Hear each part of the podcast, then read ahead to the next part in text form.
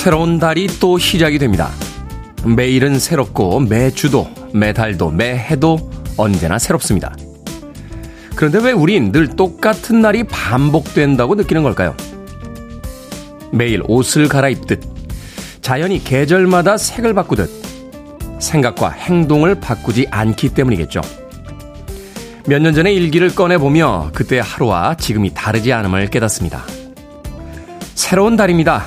물이 끓어야 넣던 라면을 미리 넣어도 보고 엘리베이터에 익숙한 몸을 애써 계단으로 향하게 하며 9월의 첫날은 조금 다르게 시작해보죠. 9월 1일 목요일 김태훈의 프리웨이 시작합니다. Do you remember September? Wind and Fire September로 시작했습니다. 2476님, 김유진님, 박경숙님, 김윤숙님의 신청곡이었죠. 9월 1일 목요일이 시작이 됐습니다. 빌보드 키드의 아침 선택, 김태훈의 프리웨이. 저는 클 태 자 쓰는 테디, 김태훈입니다. 2453님, 9월의 첫날입니다. 이번 달도 프리웨이와 행복하겠습니다. 제가 신청하려는 노래가 나오네요. 하셨고요. 김수정님, 앗! 이거 예상 가능했지만 너무 딱인 선곡입니다. 라고 오늘의 첫 번째 곡, Earth, Wind and Fire, September에 대한 이야기 나눠주셨습니다. 저희들은 신청곡만 틀어드리는 게 아니죠. 신청하려고 한 음악도 틀어드립니다. 알아서 찾아가는 맞춤 서비스. 김태훈의 프리웨이 함께하고 계십니다.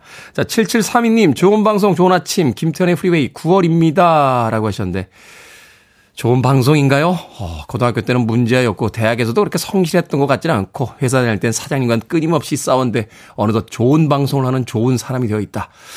나이를 먹어가는 게 나쁘진 않다 하는 생각 해보게 되는군요. 7732님. 3742님, 상쾌한 아침입니다. 새로운 9월입니다. 힘차게 시작합니다. 하셨고요. 6348님, 테디 안녕하세요. 멘트가 너무 멋집니다. 하셨는데 외모는 끝내줍니다. 자, 청취자분들의 참여 기다립니다. 문자번호 샵 1061, 짧은 문자 50원, 긴 문자 100원, 콩으로는 무료입니다. 유튜브로도 참여하실 수 있습니다. 여러분은 지금 KBS 2라디오, 김태훈의 프리웨이 함께하고 계십니다. KBS 2라디오, yeah, 김태훈의 프리웨이.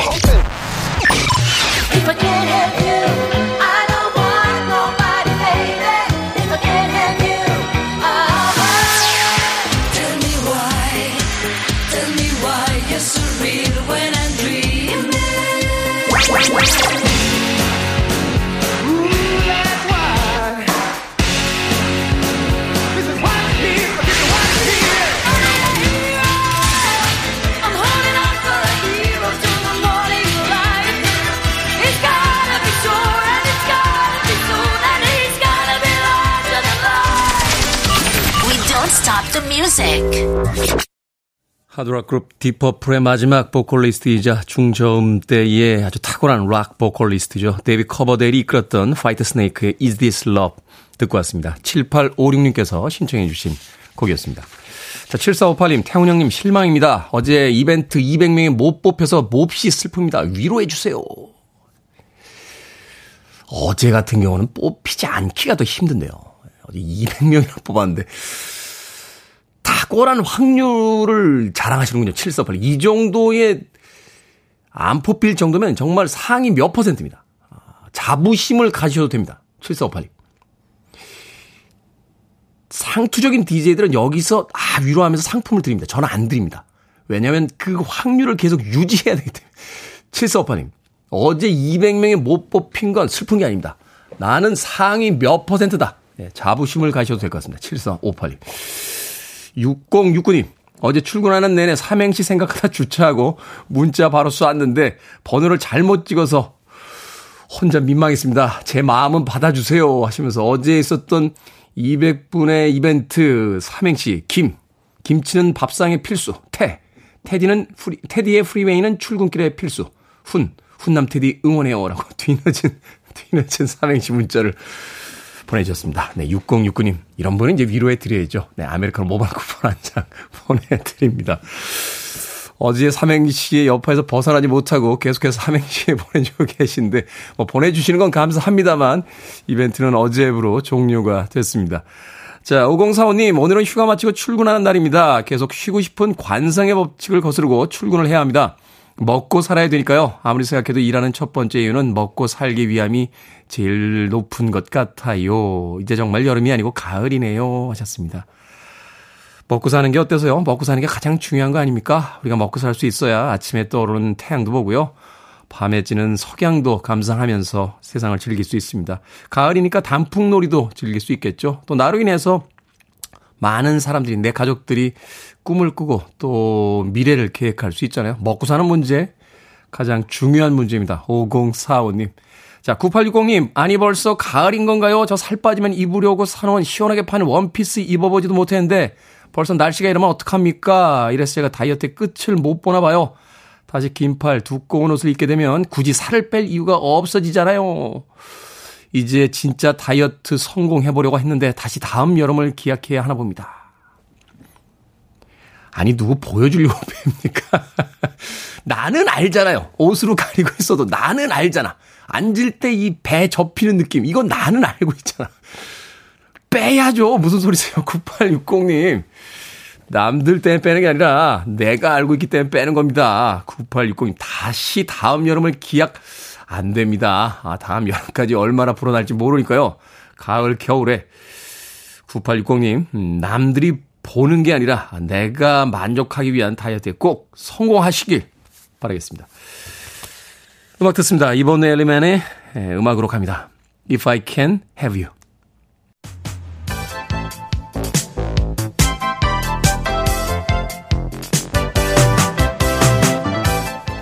이 시각 뉴스를 깔끔하게 정리해 드립니다. 뉴스 브리핑 캔디 전혜연 시사평론가와 함께합니다. 안녕하세요. 안녕하세요. 캔디 전혜연입니다. 외국계 사모펀드 론스타와의 국제 투자 분쟁 끝에 한국 정부가 결국 패소를 했습니다. 약 2,800억 원을 배상하라는 판정이 나왔죠? 예, 외국계 사모펀드 론스타가 2003년 외환은행을 사들였고요. 9년 뒤에 약 5조 원 가까이 이득을 보며 팔았습니다. 그래서 여기서 나온 말이 먹튀.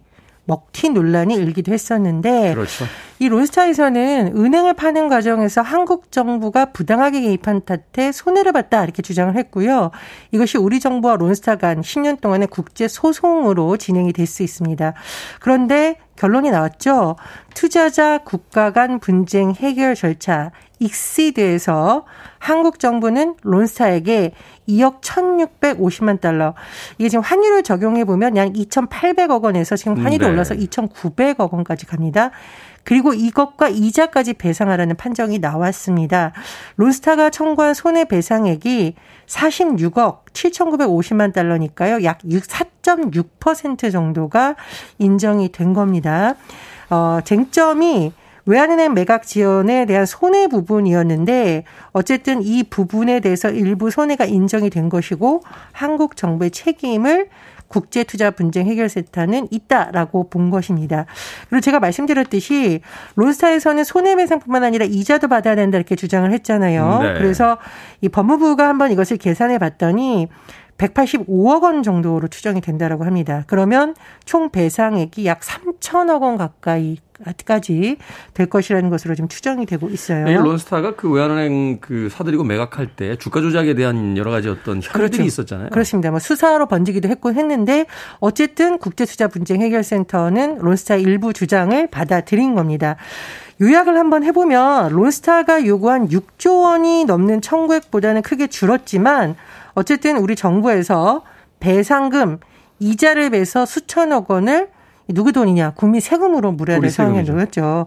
정부에서 판정문을 분석하고 판정 취소와 배상금 집행 정지 신청을 적극 검토하고 밝혔는데 일각에서는 이 론스타 관련한 내용은 처음부터 단추를 잘못 끼었다.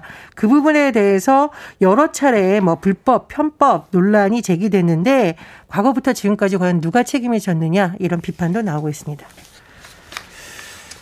책임지는 사람이 없군요. 자, 윤석열 대통령 장모 일가를 수사하던 경찰관 윤석열 대통령 취임식에 초청이 됐다 하는 언론 보도가 있었습니다. 이거 사실인가요? 예, 일단 많은 언론들이 보도를 했고요. KBS든지 관련 보도가 나왔습니다. 윤석열 대통령의 처가가 지금 공공지구 개발 사업에서 양평군의 특혜를 입었다는 의혹이 일었었고 지난주 시민단체가 고발을 했습니다. 경기 남부 경찰청에서 수사를 중인데요. 그런데 이 사건 담당자인 애인 수사관이 지난 5월 대통령 취임식에 초청된 것으로 드러나면서 논란이 제기되고 있는 겁니다. A씨가 상관에게 보고할 때는 지난해 청룡 봉사상을 탄 수상자로서 초청받았다라고 했다라고 해요. 그런데 이 청룡 봉사상을 탄 사람이 A씨가 아니라 4명이라고 합니다. 그럼 4명이 다 초청을 받아야 되잖아요. 근데 A씨만 초청을 받았다는 거예요. 그리고 이제 다른 한 명은 이 청룡 봉사상이 아니라 취임식 단상에 오르는 국민희망 대표 자격으로 선발된 경우였는데 이 상과 관련해서 아예 연락을 못 받은 수상자도 있었다 이런 보도가 나오고 있습니다. 대통령실에서는요 초청 내역에 대한 구체적인 확인이 어렵다고 했고 경찰은 이 A 수사관이 어, 수사를 결과를 좌우할 만한 위치에 있지 않고 수사는 법과 원칙에 따라 진행 중이라고만 밝혔는데 이 대통령 가족을 수사를 하는 경찰이 대통령 취임식에 초대를 받아도 되느냐는 논란이 계속 번지고 있는 상황입니다. 일단 제가 왜 시민단체가 고발을 했다라고 했잖아요. 네. 이 시민단체 관계자들이 굉장히 반발하고 있다. 이거 수사 개입 아니냐라고 주장을 하고 있고요. 민주당에서도 이 도대체 초청장 자체가 수상하다 진상을 밝히라고 촉 구를 하고 있습니다. 취임식을 둘러싼 논란이 사실 이번은만은 아닌데요. 그 대통령 취임식에 대한 초청 인사들 때문에 계속 이야기가 나오는데 그 초대 명단들 그냥 공개하면 안 됩니까? 그러니까 뭐 공문이 있으면 있고 아니면 또 없고 해서 행안부가 말이 바뀌었다 맞다 지금 논란이 계속되고 있는 상황이고요. 그리고 이것뿐만 아니라 윤 대통령 취임식에 문재인 전 대통령 사서 주변에서 욕설 시위했던 유튜버라던가 도이치모터스 주가 조작 사건의 핵심 피의자인 권오수 전 회장의 아들도 참석했다는 논란이 일어난 바가 있습니다. 계속 논란이 커질 조짐이고요. 어, 또 하나 지금 국회에서 쟁점이 됐던 부분이 있습니다. 김건희 여사가 해외 순방 당시 착용했던 장신구 이 보석을 둘러싼 논란이 또 제기되고 있는데 재산 그 신고할 때 그 누락됐다 뭐 이렇게 이야기하고 그렇습니다. 대통령도 공직자 재산 공개를 해야 됩니다. 그 내역에 보면 이 보석은 하나도 없었다. 그런데 민주당의 김희겸 의원이 주장한 바에 따르면 김건희 여사가 해외 순방이라던가 각종 착용했던 보석이 반 땡땡 목걸이 까 땡땡 팔찌, 티 땡땡 브로치인데 각각 추정가 6천만 원, 추정가 1,500만 원, 추정가 2,600만 원이라고 지금 알려지고 있는데 그럼 이게 재산 등록 신고에서는 왜 빠진 거냐 밝혀야 된다라고 지적을 하고 있습니다. 대통령실의 설명을 들어보면 일부는 지인에게 빌렸고 일부는 소상공인에게 구입했다라고 밝혔는데 지금 언론에서는 이 지인은 누구냐? 그럼 무상으로 빌린 것이냐? 계약서가 있느냐 이렇게 설명을 해야 된다라는 지적도 나오고 있습니다. 더불어민주당에서는 어, 이걸 만약에 지인에게 빌렸다고 해도 문제다. 왜 사인에게 이익을 제공받는 부적절한 행위다라고 했는데요. 이수진 원내 대변인은 대통령실 해명에 대해서 대통령 배우자가 고가의 외제차를 지인에게 빌려 탔다면 문제가 되는 것과 같은 이치다라고 주장을 하기도 했습니다. 시끄럽네요. 자, BTS 병역 문제가 국회 국방위원회 전체회의에 언급이 됐습니다. 국방부 장관 관련해서 대국민 여론조사를 지시했다고요? 이 BTS 병역 문제에 대해서 이제 민주당 의원들도 질문했었고 여당 의원들도 관심을 가진 것으로 알려지고 있는데 이종석 국방장관이 방탄소년단 BTS 병역 특례 적용 여부에 대한 여론조사를 실시하겠다고 밝힌 겁니다. 기한을 정해놓고 여론조사 등을 통해서 결론을 내려놓겠다라고 밝힌 건데요. 다만 한 3시간 정도 뒤에 국방부에서 추가 나온 입장을 보면 여론조사가 필요하고 검토하라는 지시였지 여론조사 결과에 따라서 결정을 하겠다는 건 아니다. 참고 용이다. 이렇게 언급을 했습니다. 아니, 여론조사 결과에 결정할 게 아닌데 조사를 왜. 참고를 하겠다는 겁니다. 참고하시겠다고. 예. 이제 현행 병역법상 살펴보면 대중문화예술 분야 우수자에 지금 BTS 멤버들이 속하거든요. 네. 30세까지 입영을 연기할 수는 있지만 특례 대상이라고 볼 수는 지금 없는 거죠. 그렇다 보니 계속 어, 이 부분에 대한 관심이 있는 건데 지금 방탄소년단의 진 씨가 1992년생입니다. 지난 2020년 대중문화예술 분야 우수자로 입대 시기를 만 30세까지 연기를 했는데 병역법이 개정되지 않으면 이 진 씨가 올해 안에 군에 입대해야 되고요. 또 1993년생인 슈가 내년에 입대해야 되고 순차적으로 RM, 제이홉, 뷔, 지민, 정국 씨가 차례로 입대를 하게 됩니다. 그래서 이 부분을 놓고 아마 여론조사가 진행이 될 것으로 보입니다. 근데 문제, 대한민국 참 예민한 문제입니다. 자, 오늘의 시사엉뚱 퀴즈 어떤 문제입니까? 예, 국방부에서 BTS 병역 특례와 관련된 여론조사를 지시했다는 소식 전해드렸습니다. BTS의 멤버는 총 7명 럭키 세븐입니다. 오늘의 시성증 퀴즈 드릴게요. 중국에서는 숫자 7보다 8을 행운의 숫자, 행운의 상징으로 여긴다고 합니다. 그래서 이곳에서 올림픽이 열렸을 때 개막식을 8월 8일 오후 8시에 시작하기도 했는데요. 제29회 올림픽이 열렸던 이곳은 어디일까요? 1번 베이징, 2번 closing, 3번 안티에이징, 4번 모르겠 징. 정답 아시는 분들은 지금 보내주시면 됩니다. 재밌는 오답 포함해서 모두 10분에게 아메리카노 쿠폰 보내드립니다.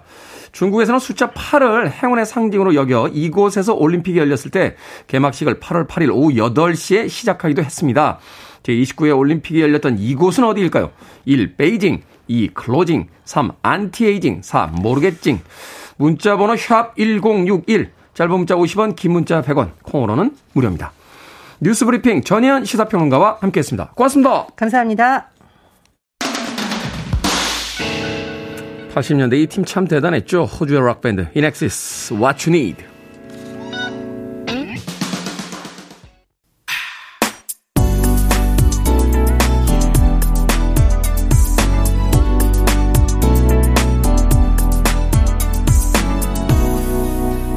김태훈의 Freeway. 아주 매력적인 목소리를 가지고 있죠. 미국의 컨트리 싱어 레이시 제이 달튼의 블랙 커피 듣고 왔습니다. 0335님께서 신청해 주신 곡이었습니다. 이 곡은 1990년에 발표했던 곡인데요. 레이시 제이 달튼, 이 American country music은 우리나라에선 그렇게 크게 인기를 얻지 못하고 있습니다만 미국에서는 뭐 절대적인 그런 지지를 받고 있는 음악이기도 합니다. 이 컨트리 음악계의 슈퍼스타들이 되면요. 앨범이 천만 장씩 팔려요.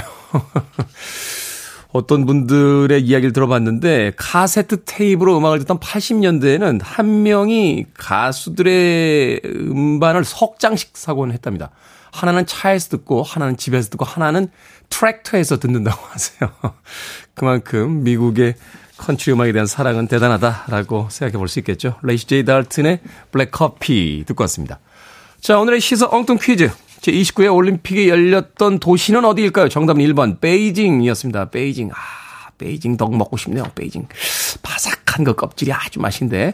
자, 5247님 출근하징. 직장인들 9월의 시작 화이팅이라고 보내주셨습니다. 6600님 1번 베이징입니다. 정답 맞춰주셨고요. 6410님 프리웨이 어메이징 늦었지만 프리웨이의 두 번째 생일을 축하드립니다. 라고 해주셨습니다. 고맙습니다. 3964님 1번 눈 뜨고 코 베이징. 오, 대단한 작법인데요. 눈 뜨고 코 베이징. 네. 3039님 출근하기 싫징이라고 하루 이틀만 잘 버티세요. 오늘 목요일이니까. 7290님 목요일, 목요일은 피곤하징. 그러나 김태훈의 프리웨이는 신나징이라고 또 재미있는 오답 보내주셨습니다. 자, 방금 소개해드린 분들 포함해서 모두 10분에게 아메리카노 쿠폰 보내드립니다. 방, 당첨자 명단은 방송이 끝난 후에 김태훈의 프리웨이 홈페이지에서 확인할 수 있습니다. 어, 콩으로 당첨이 되신 분들 방송 중에 이름과 아이디 문자로 다시 한번 알려주시면 모바일 쿠폰 보내드리겠습니다. 문자 번호는 샵 1061, 짧은 문자는 50원, 긴 문자는 100원입니다. 에릭 칼맨의 음악으로 갑니다. Hungry Eyes.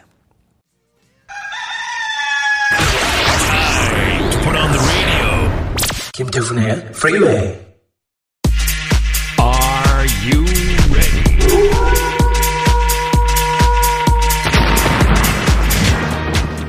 고민 해결은 이곳에서 결정은 해드릴게 신세계 상담소.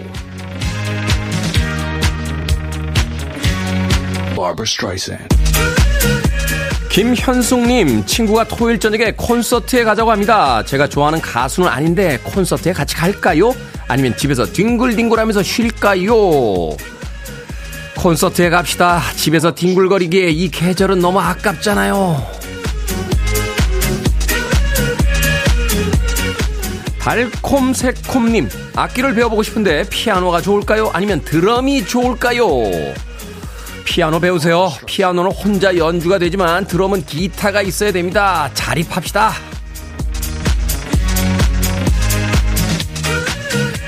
4087님, 결혼할 때 사온 냉장고를 쓰고 있는데 냉동고가 터져나갑니다. 냉동고를 따로 하나 살까요? 아니면 말까요?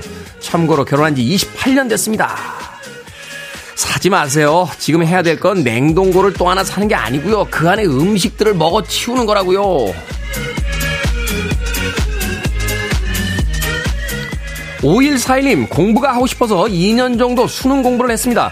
그런데 내년이면 마흔이라 수능 시험을 봐서 대학을 가도 될지 고민해요. 곧 수능 원서 접수 마감인데 시험을 볼까요? 아니면 말까요? 시험 봅시다. 저도 1989년에 입학해서 2009년에 졸업했습니다. 마흔 넘어서요.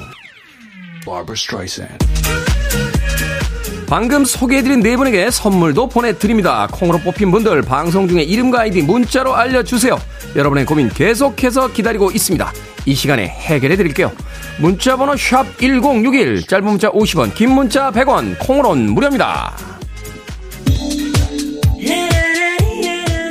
자, 디스코 몬테고의 음악으로 합니다. Beautiful.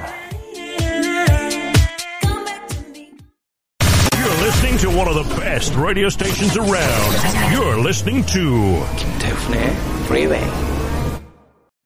빌보드 키드의 아침 선택 KBS 2라디오 김태훈의 프리웨이 함께하고 계십니다. 박지훈님, 테디 이번에 초딩 아들 자전거를 사줬습니다. 학교가 걸어서 넉넉히 10분 정도 걸리는 거리인데 자전거 타고 학교를 가는 우리 아들 좀 말려주세요. 몇 번 넘어져 손과 발에 상처도 많은데 그렇게 자전거가 좋을까요? 라고 하셨습니다. 자전거 참 좋죠. 특별하게 힘을 들이지 않아도 휙휙 앞으로 나가면서 나를 원하는 어디든지 데려다 주니까요. 예전에 무라카미 하루키가 썼던 책에 그런 구절이 있었던 걸로 기억해요. 어, 내게는 작고 낡은 음, 볼품없는 차가 한 대 있지. 하지만 나를 원하는 곳 어디라도 데려다 주지. 아이들에게 자전거는 일종의 자유 같은 게 아닐까 하는 생각 해봅니다. 그러고 보니까 자전거 타본 지 꽤 오래됐네요. 올가을엔 자전거를 한 대 사볼까요? 어. 자전거를 살 수는 있을 것 같은데 갈 데가 없습니다. 갈 데가. 아이들 때는 갈 데가 없어도 다녔는데 왜 우리는 갈 데가 없으면 도대체 나가지를 않는 겁니까? 나이 먹는 게좀 서러워지네요, 갑자기. 하는지님, 집도나 멀리와서 한 달간 교육받고 드디어 내일 수료합니다. 성적 우수 교육생이라 수료식 때 단상에 선다고 하네요. 교육기간 매일 아침 프리웨이 들으면서 함께 할 수 있어서 즐거웠습니다. 고맙습니다. 라고 해주셨는데, 제가 더 고맙습니다. 한은진님. 1389님, 오늘은 우리 아내 김순영과 결혼한 지 20년 되는 결혼 기념일입니다. 그동안 고맙고 사랑한다고 전해주세요. 하셨습니다. 축하드립니다. 아내 김순영님, 남편분께서 결혼 20년 되는 결혼 기념일 축하하고 사랑한다고 전해달라고 문자 보내주셨습니다. 자, 1부 끝곡 5564님의 신청곡 듣습니다. Surface, Show Me With Your Love. 잠시 후 저는 2부에서 뵙겠습니다.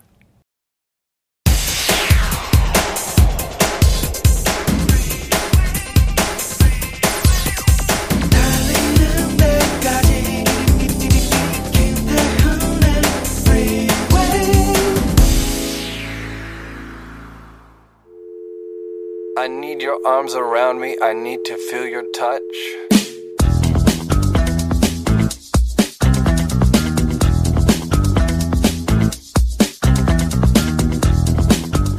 내가 잘 살고 있다는 증거. 입맛이 살아있어서 음식을 먹을 때 맛있게 먹음. 일상 속에서 자연의 아름다움을 종종 느낌. 이것저것 해보고 싶은 것들이 있고 차근차근 해나감. 가보고 싶은 곳이 항상 많음. 뭐든 잘하고 싶다는 생각이 듦. 친구든 연인이든 사람을 만나는 게 좋음. 꼭 대단한 걸 하지 않아도 기분이 좋고 활력이 넘침.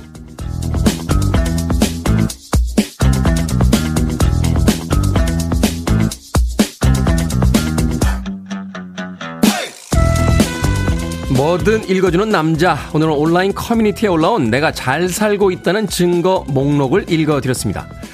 먹고 싶은 게 있고, 하고 싶은 게 있고, 좋아하는 게 있고, 그걸 하나씩 해볼 수 있다면요. 충분히 멋진 인생이라는 생각이 듭니다. 특별하고 대단한 일이 없더라도요. 하루하루 무탈하게 보낼 수 있다면, 그리고 그런 하루에 만족할 줄 안다면, 그 정도로 충분하지 않습니까? 우리는 이미 잘 살고 있습니다. Hey, ain't life wonderful? Wonderful. Wonderful. Wonderful. Wonderful. Wonderful. Isn't it wonderful? Wonderful. Wonderful. 에버클리어의 Wonderful 듣고 왔습니다. 자, 이 곡으로 시작했습니다. 김태훈의 프리웨이 2부 시작했습니다. 앞서 일상의 재발견, 우리의 하루를 꼼꼼하게 들여다보는 시간, 뭐든 읽어주는 남자. 오늘은 온라인 커뮤니티에 올라온 내가 잘 살고 있다는 증거 목록을 읽어드렸습니다. 이은희님, 나는 잘 살고 있다 인정, 잘 먹고 잘 살고 있습니다. 라고 하셨고요. 주미자님, 그럭저럭 잘 살고 있나 보네요. 라고 하셨습니다. 김보배님, 테디에 잘 살고 있다는 증거는 뭘까요? 라고 물어오셨는데, 아침에 일어날 때 기꺼이 일어납니다. 기꺼이. 사실 방송 초반, 어제가 이제 2주년이었는데요. 네, 방송을 처음 시작하고 한, 한 달 정도는 약간 멘붕 상태였습니다. 예. 평상시에 자던 시간에 일어나야 되니까요. 예, 아침마다 일어나서 침대에 걸터 앉은 채 민룡 PD에게 정말 미안하다는 문자를 보내고 어디론가 사라질까? 막 이런, 이런 생각도 했었습니다만 요새는 아침에 기꺼이 일어납니다. 그만큼 잘 살고 있다는 증거가 되지 않을까 하는 생각이 드는군요. 최주현님, 주말마다 등산 다녀서 자연의 아름다움에 경탄하느라 턱이 빠질 지경입니다. 라고 하셨는데 턱이 빠지면 안 되죠. 자연의 아름다움만 경탄하시길 바라겠습니다. 요새요, 날이 참 좋습니다. 오늘 서울 지역엔 하늘이 굉장히 맑죠. 네. 아침에 여의도에 오면서 에어컨 필요 없이 창문을 살짝 열었더니 아주 시원한 가을 바람이 들어와서 기분이 굉장히 좋았습니다. 출근하시는 분들 켜져 있는 에어컨 음, 살짝 끄시고요. 창문 열어서 바깥에 가을 바람을 한번 맞아보시는 것만으로도 충분히 잘 살고 있다는 증거가 되지 않을까 하는 생각이 드는군요. 자, 뭐든 읽어주는 남자, 여러분 주변에 의미 있는 문구라면 뭐든지 읽어드립니다. 김태훈의 프리웨이 검색하고 들어오셔서요. 홈페이지 게시판 사용하시면 됩니다. 말머리 뭐든 달아서 문자로도 참여 가능하고요. 문자 번호는 샵 1061, 짧은 문자는 50원, 긴 문자는 100원, 콩으로는 무료입니다. 오늘 채택되신 분들에겐 촉촉한 카스테라와 아메리카노 두 잔 모바일 쿠폰 보내드리겠습니다.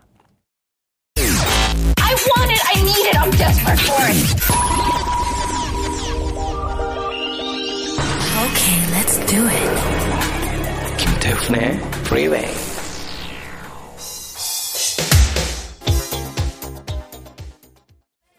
(80년대와 90년대) 나이트클럽이 떠오르는 그런 음악들이었죠. 바나나라마의 Love in the First Degree 그리고 강하수님, 김보배님, 김보은님, 최홍준님께서 신청해 주신 뉴바카라의 Fantasy Boy까지 두 곡의 음악 이어서 들려드렸습니다. 9001님, 어제는 고속도로 8시간 가까이 운전해 출장을 다녀왔습니다.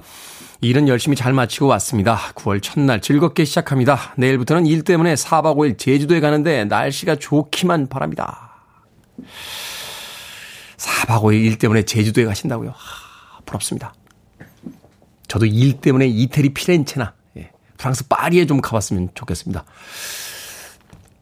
획기적이지 않습니까? 어, KBS 이라디오의 특별 어, 이동 생방송. 어, 세계는 우리, 우리는 세계 하면서 런던이나 예, 파리나 아니야 런던이나 파리는 가봤거든요. 어, 프라하를 못 가서 프라하, 예, 피렌체 이런 데 가서 바르셀로나 예, 왜 바깥에서 웃기만 합니까? 이렇게 빛나는 아이디어를 내면은 뭔가 스탭들이 좀 이렇게 좀 적극적으로 뭘 해보려는 의지들을 보여야 되는데 웃고만 있으면 어쩌자는 겁니까? 지금 9001님 4박 5일 제주도에 가신다고요? 날씨 좋았으면 좋겠네요. 모처럼의 휴가 같은 출장이니까 일도 열심히 하셔야 되겠습니다만 짬짬이 또 아름다운 자연도 즐기고 오시길 바라겠습니다. 9001님.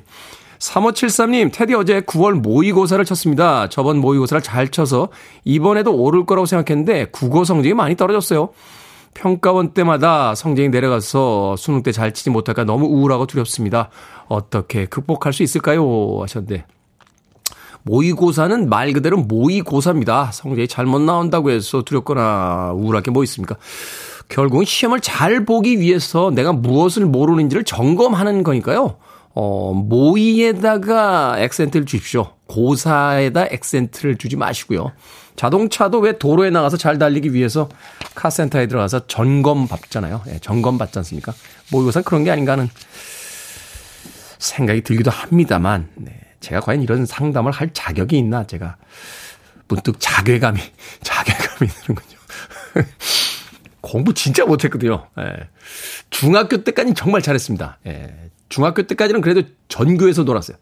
고등학교 때부터 공부를 정말 안 했습니다. 아, 정말. 예.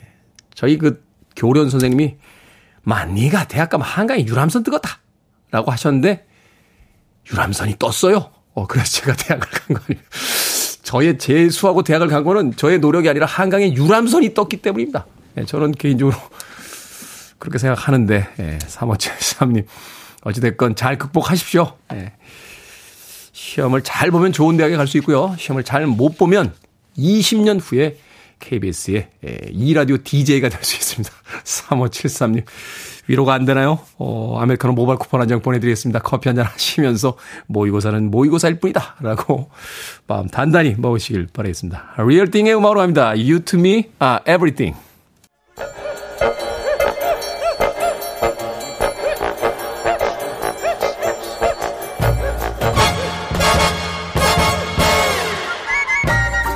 온라인 세상 속 촌철살인 해악과 위트가 돋보이는 댓글들을 골라봤습니다. 댓글로 본 세상.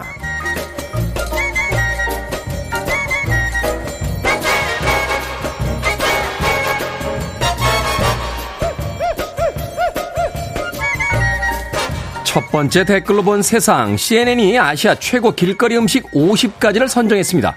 한국에 가면 꼭 먹어봐야 할 길거리 음식으로는 떡볶이와 김밥을 꽂았는데요. 특히 떡볶이는 마음의 위안을 주는 음식으로 믿을 수 없을 만큼 많은 응용 조리법이 있다라고 소개를 했다는군요. 여기에 달린 댓글들입니다. 촐라이님.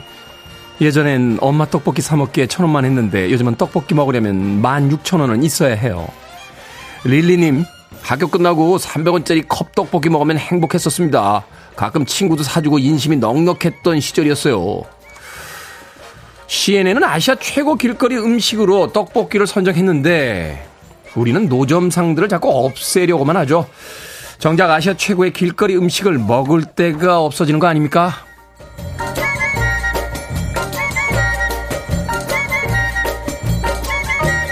두 번째 댓글로 본 세상 사우나의 나라 핀란드가 전국적인 에너지 절약 캠페인을 선언했습니다.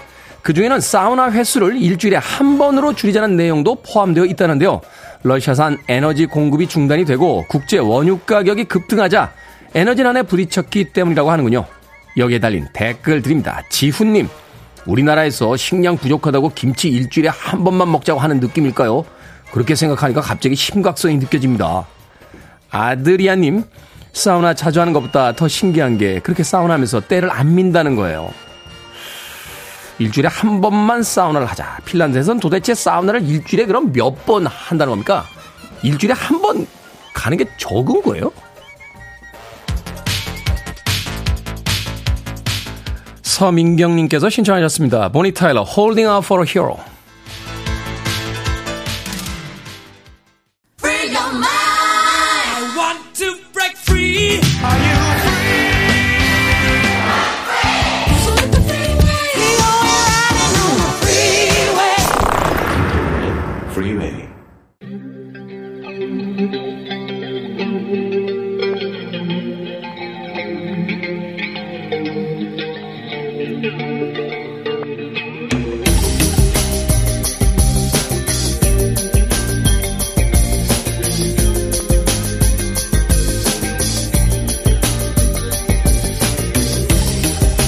21세기의 키워드로 우리의 역사를 살펴보는 시간입니다. 역사 대자뷰. 오늘도 공간 역사 연구소 박광일 소장님 나오셨습니다. 안녕하세요. 안녕하세요.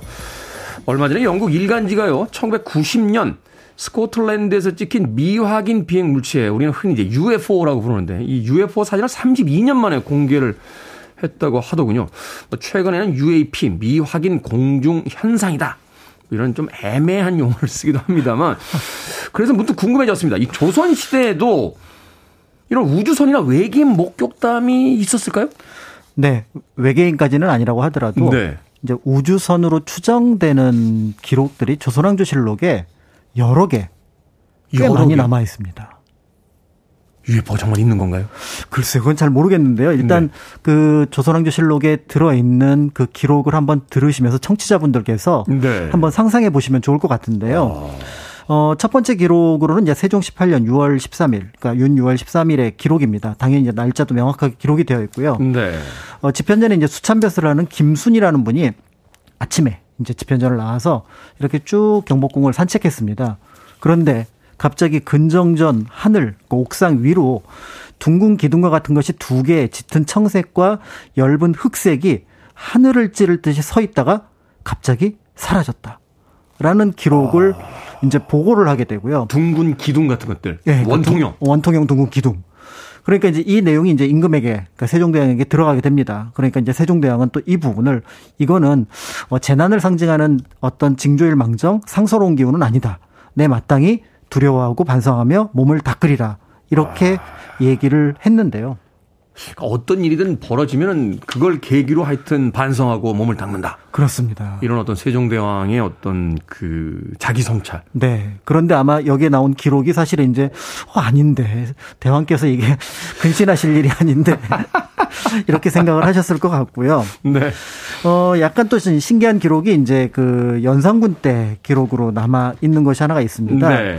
어 충청도 영춘 그러니까 지금의 이제 단양이 되는데요.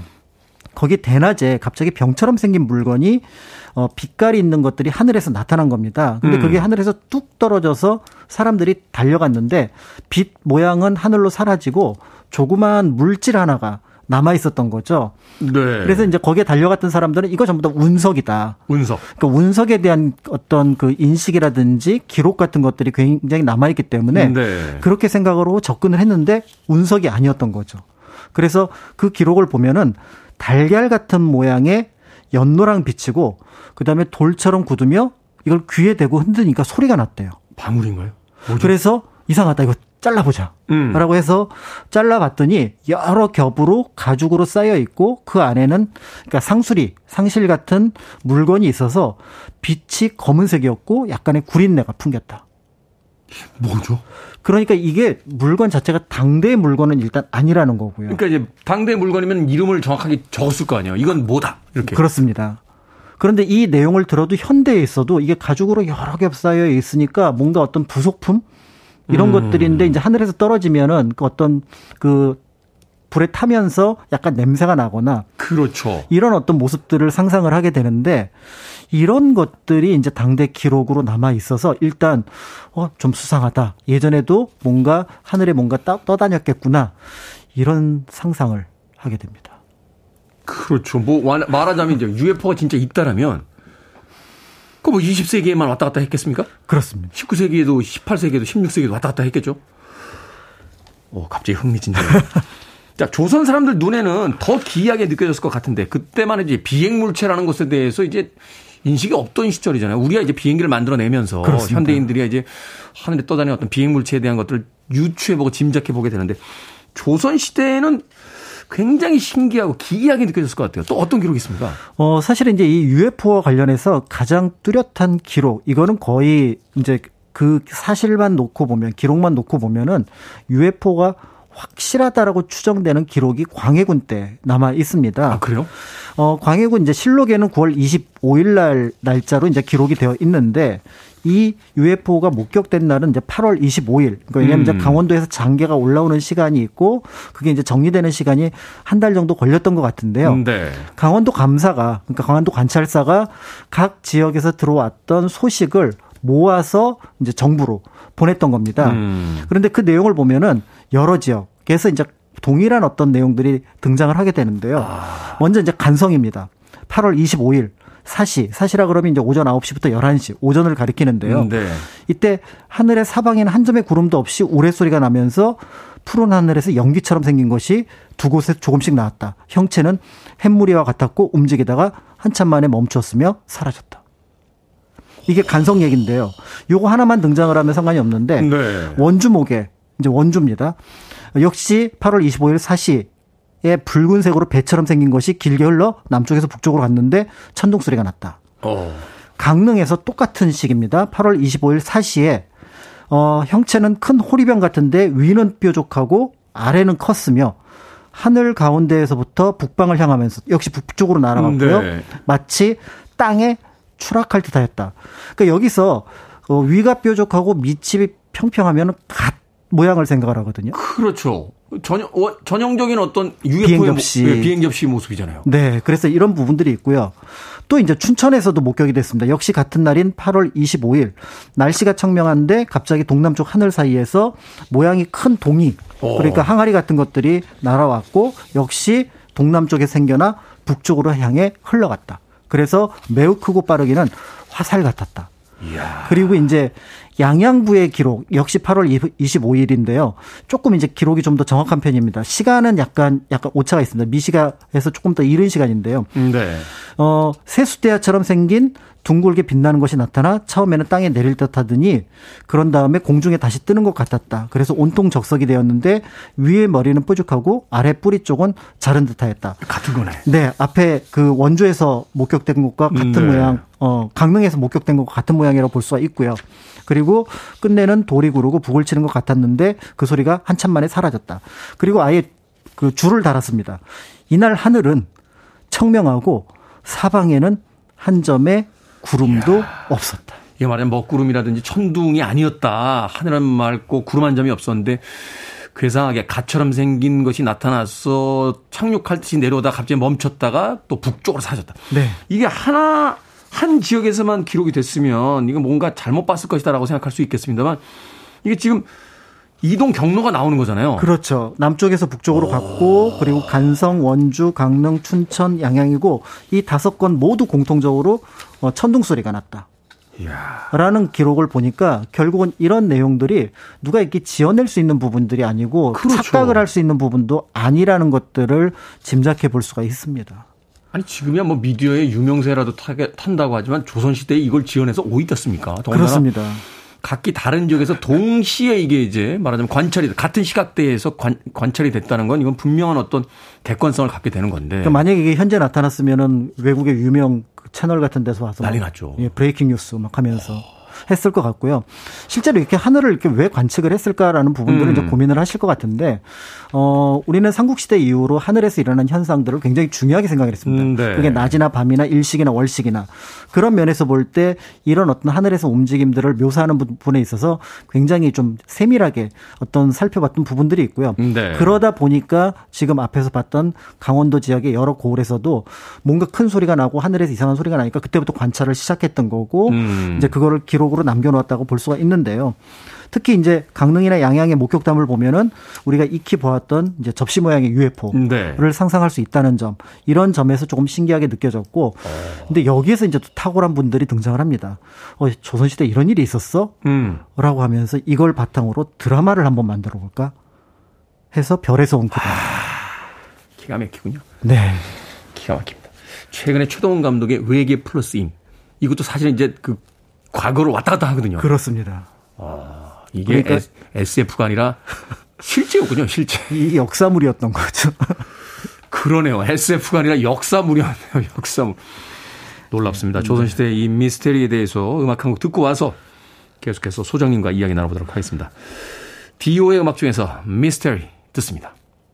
디오의 미스테리 듣고 왔습니다. 빌보드 키드의 아침 선택, KBS 2라디오, 김태훈의 프리웨이, 역사 데자뷰, 박광일 소장님과 함께 오늘은 조선시대의 UFO와 외계인에 대한 이야기 나누고 있습니다. 저는 심각하게 UFO와 외계인에 대한 이야기를 나누고 있는데 게시판에서는 별 그대를 다시 보고 싶다 하는 전혀 엉뚱한 사연들이 계속 올라오고 있습니다. 자, 조선 왕조실록에 기록되어 있는 이제 미스테리한 사건들을 알아보고 있는데요.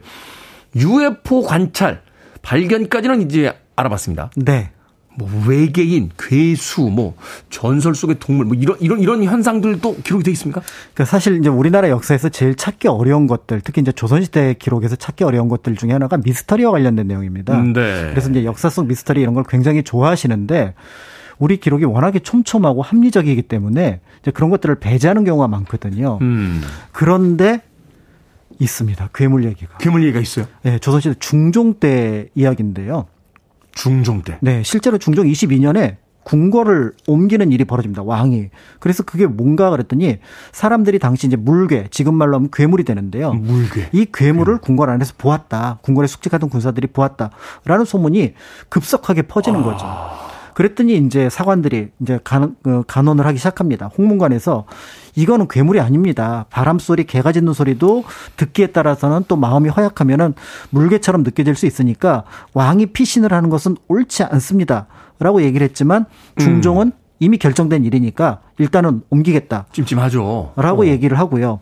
역시 이제 사원부 같은 경우는 여기가 괴물 보았다는 사람 데리고 와라. 그를 벌을 줘야지 지금 임금의 마음을 흐려놨다. 이렇게까지 상소를 올리는 일이 일단 한 번 일어나게 됩니다. 아니 괴물을 본 게 무슨 죄라고? 괴물 같다고 벌을 주라고. 그러니까 이제 네. 헛소문을 퍼뜨렸다. 아. 이제 임금의 어떤 신기를 약하게 만들었다. 이렇게 됐는데 이제 여기서 요 상태로 끝났으면은 아 누가 잘못 봤나? 그럴 수도 있죠. 네, 이렇게 네. 생각을 할 수 있는데 3년 뒤에는 훨씬 더 명확한 괴물에 대한 기록이 역시 실록에 등장을 합니다. 아, 그래요? 이, 예, 이때는 왕뿐만 아니라 왕비 세자, 그러니까 아예 왕실 전체가 이제 경복궁으로 옮기는 일이 벌어지게 되는데요. 그만큼 어떤 근거가 있었다는 거잖아요. 네, 그래서 그 기록이 이제 명확하게 남아 있습니다. 대비가 거처하는 침전에는 대낮에 괴물이 창과 벽을 마구 두드리는가 하면 요사한 물건으로 희롱하게 됐다. 임금이 곁에 모시고 있지 않을 때는 못하는 것이 없이 마구 난타했으므로 결국은 궁궐을 옮긴 것이다. 그래서 이 기록을 이야. 보면은 괴물을 목격하는 것에 그친 것이 아니라 궁궐에서 난동을 피웠다라는 걸 볼 수가 있게 되고요. 또 2년 뒤에는 괴물이 궁궐에 나타난 소식이 이제 궁궐 금군들, 그러니까 궁궐을 지키고 있는 군, 군인들 사이에서 이제 소문이 퍼지면서 그걸 피해 다니면서 또 소동이 벌어졌다는 기록이 나오기도 합니다. 그런데 이 기록이 궁궐에서만 끝나는 것이 아니라 음. 나중에 이제 민간까지도 확대가 되는데요. 아, 그래요? 중종이 승하였는데 이 괴물이 이제 궁궐 밖을 나갔다라는 거죠. 그래서 거리에 가서 난동을 피웠는데 괴물이 지나가는 곳에선 검은 기운이 캄캄하고 무수레가 지나가는 듯 소리가 났다. 이게 소동이 한 3, 4일 정도 진행이 되었는데 결국 괴물은 사라졌다. 그래서 이야. 실록에 분명히 괴물에 대한 기록은 남아있는데 그 실체에 대해서는 명확하게 기록하지 못했다는 점에서 많은 사람들이 궁금해하고 있는 내용입니다. 이게 무슨 수레가 지나가는 듯한 소리가 났다라고 하면은 이게 조선 사람들은 잘 몰랐겠습니다만 이게 일종의 그 동력이 있는 모터나 엔진이 달려 있는 뭐 이런 미래에서 온 물건 뭐 이런 거 아니었을까요? 근데 막 문을 두드리 문을 두드린다. 아 이것도 어떻게 보면 진동에 의해서 그렇죠. 어 진동에 의해서 문을 두드리는 것처럼. 이게 근데 이런 괴담들이 많이 실려 있나? 이게 좀 신뢰할 만한 건가요? 그러니까 예를 들어서 이런 이야기가 삼국유사 같은 이련 스님 같은 경우는 사실은 이제 전해져 오는 기록들을 가감 없이 싣는 편입니다. 삼국유사는 일종의 이제 구전을 적어놨기 때문에 그렇기도 그렇죠? 하지만 또 한편으로 이제 일정 가치 판단을 배제한 상황에서 음, 음. 신기한 이야기는 있을 수 있다라고 음. 하고 적는 책이 이제 삼국유사인데요. 음. 특히 이제 이 조선왕조 실록 같은 경우는 이제 나중에 사관들이 모아서 그 자료를 가지고 그다음에 편집까지 하는 음. 일종의 이제 공인된 기록이라는 것이 좀 다른 점이라고 볼 수가 있습니다. 그렇죠. 이건 누가 한 번 이야기했다고 되는 게 아니라 여러 상황들을 이제 종합해보고 거기서 이제 편집을 하는 거죠. 그렇습니다. 그런 어. 면에서 인과관계도 굉장히 중요하게 생각을 해서 네. 천문 현상이 일어나면은 거기에 대해서 사회가 어떻게 변화했는지 이런 부분들을 표현하기 위해서 약간의 조금은 어 미스터리한 일들을 적기는 하는데요. 음. 지금 이 내용들은 그런 것과 전혀 상관없이 그냥 굉장히 가치 중립적입니다. 이게 네. 어떤 왕의 행동이라든지 사회적인 어떤 분위기를 표현하는 것과는 전혀 상관이 없거든요. 어. 그런 면에서 볼때 당시 이런 좀 미스터리한 내용들이 적어도 당대 사람들에겐 이거는 명확한 사실이다. 그러니까 그 내용을 우리는 어떻게든지 받아들여고 그걸 적어야겠다라는 의미에서 볼 때 이전에 뭐 다른 나라에서 조금 막 여러 가지 자료를 싣는 것과는 다른 어떤 특별한 기록이라고 볼 수가 있고요. 음. 그런 면에서 다른 기록보다 조금 신뢰도가 높다라고 평가를 할 수 있는 어떤 그런 내용이라고 볼 수가 있습니다. 그렇겠네요. 그러니까 한두 명이 봤다. 뭐 내가 이런 소리를 들었다라고 주장한다라고 해서 적힐 수 있는 기록들이 아니고 그렇습니다.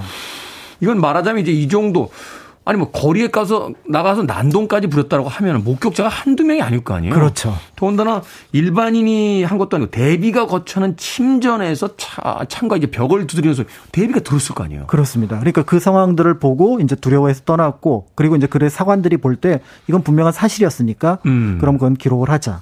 음. 라고 해서 이게 이제 실록에 남아있게 되었다는 점, 이런 것들을 생각해 볼 수가 있습니다. 뭐였을까요?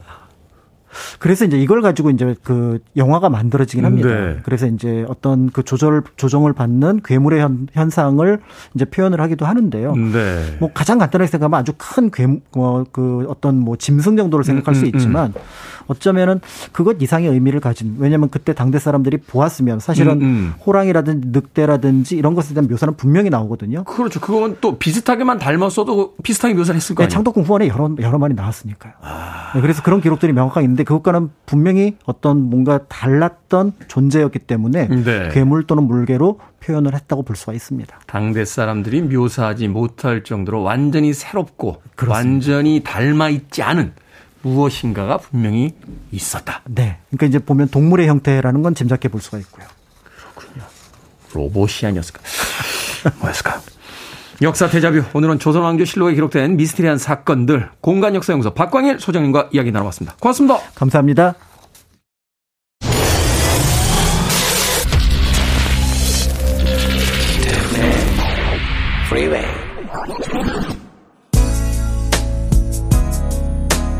KBS 이라디오 김태훈의 프리웨이 오늘 방송 여기까지입니다. 오늘도 참 많은 분들께서 사연 보내주셨는데 다 읽어드리지를 못했어요. 5832님께서 엄마 사랑해요. 이기남 씨 사랑한다고 꼭 이야기해주세요 하셨고요. 4425님께서는 54세 이름을 바꿨습니다. 직장 동료들에게 큰 소리 빵빵 쳤어요. 제 이름 나올 거라고. 김채연, 김채연, 김채연, 김채연, 김채연. 다섯 번만 불러주세요 하셨는데 이외에도 많은 분들의 사연 소개해드리지 못해서 아쉽게 생각합니다. 오늘 끝곡은 마일스톤의 I Care About You 듣습니다. 편안한 하루 보내십시오. 전 내일 아침 7시에 돌아옵니다. 고맙습니다.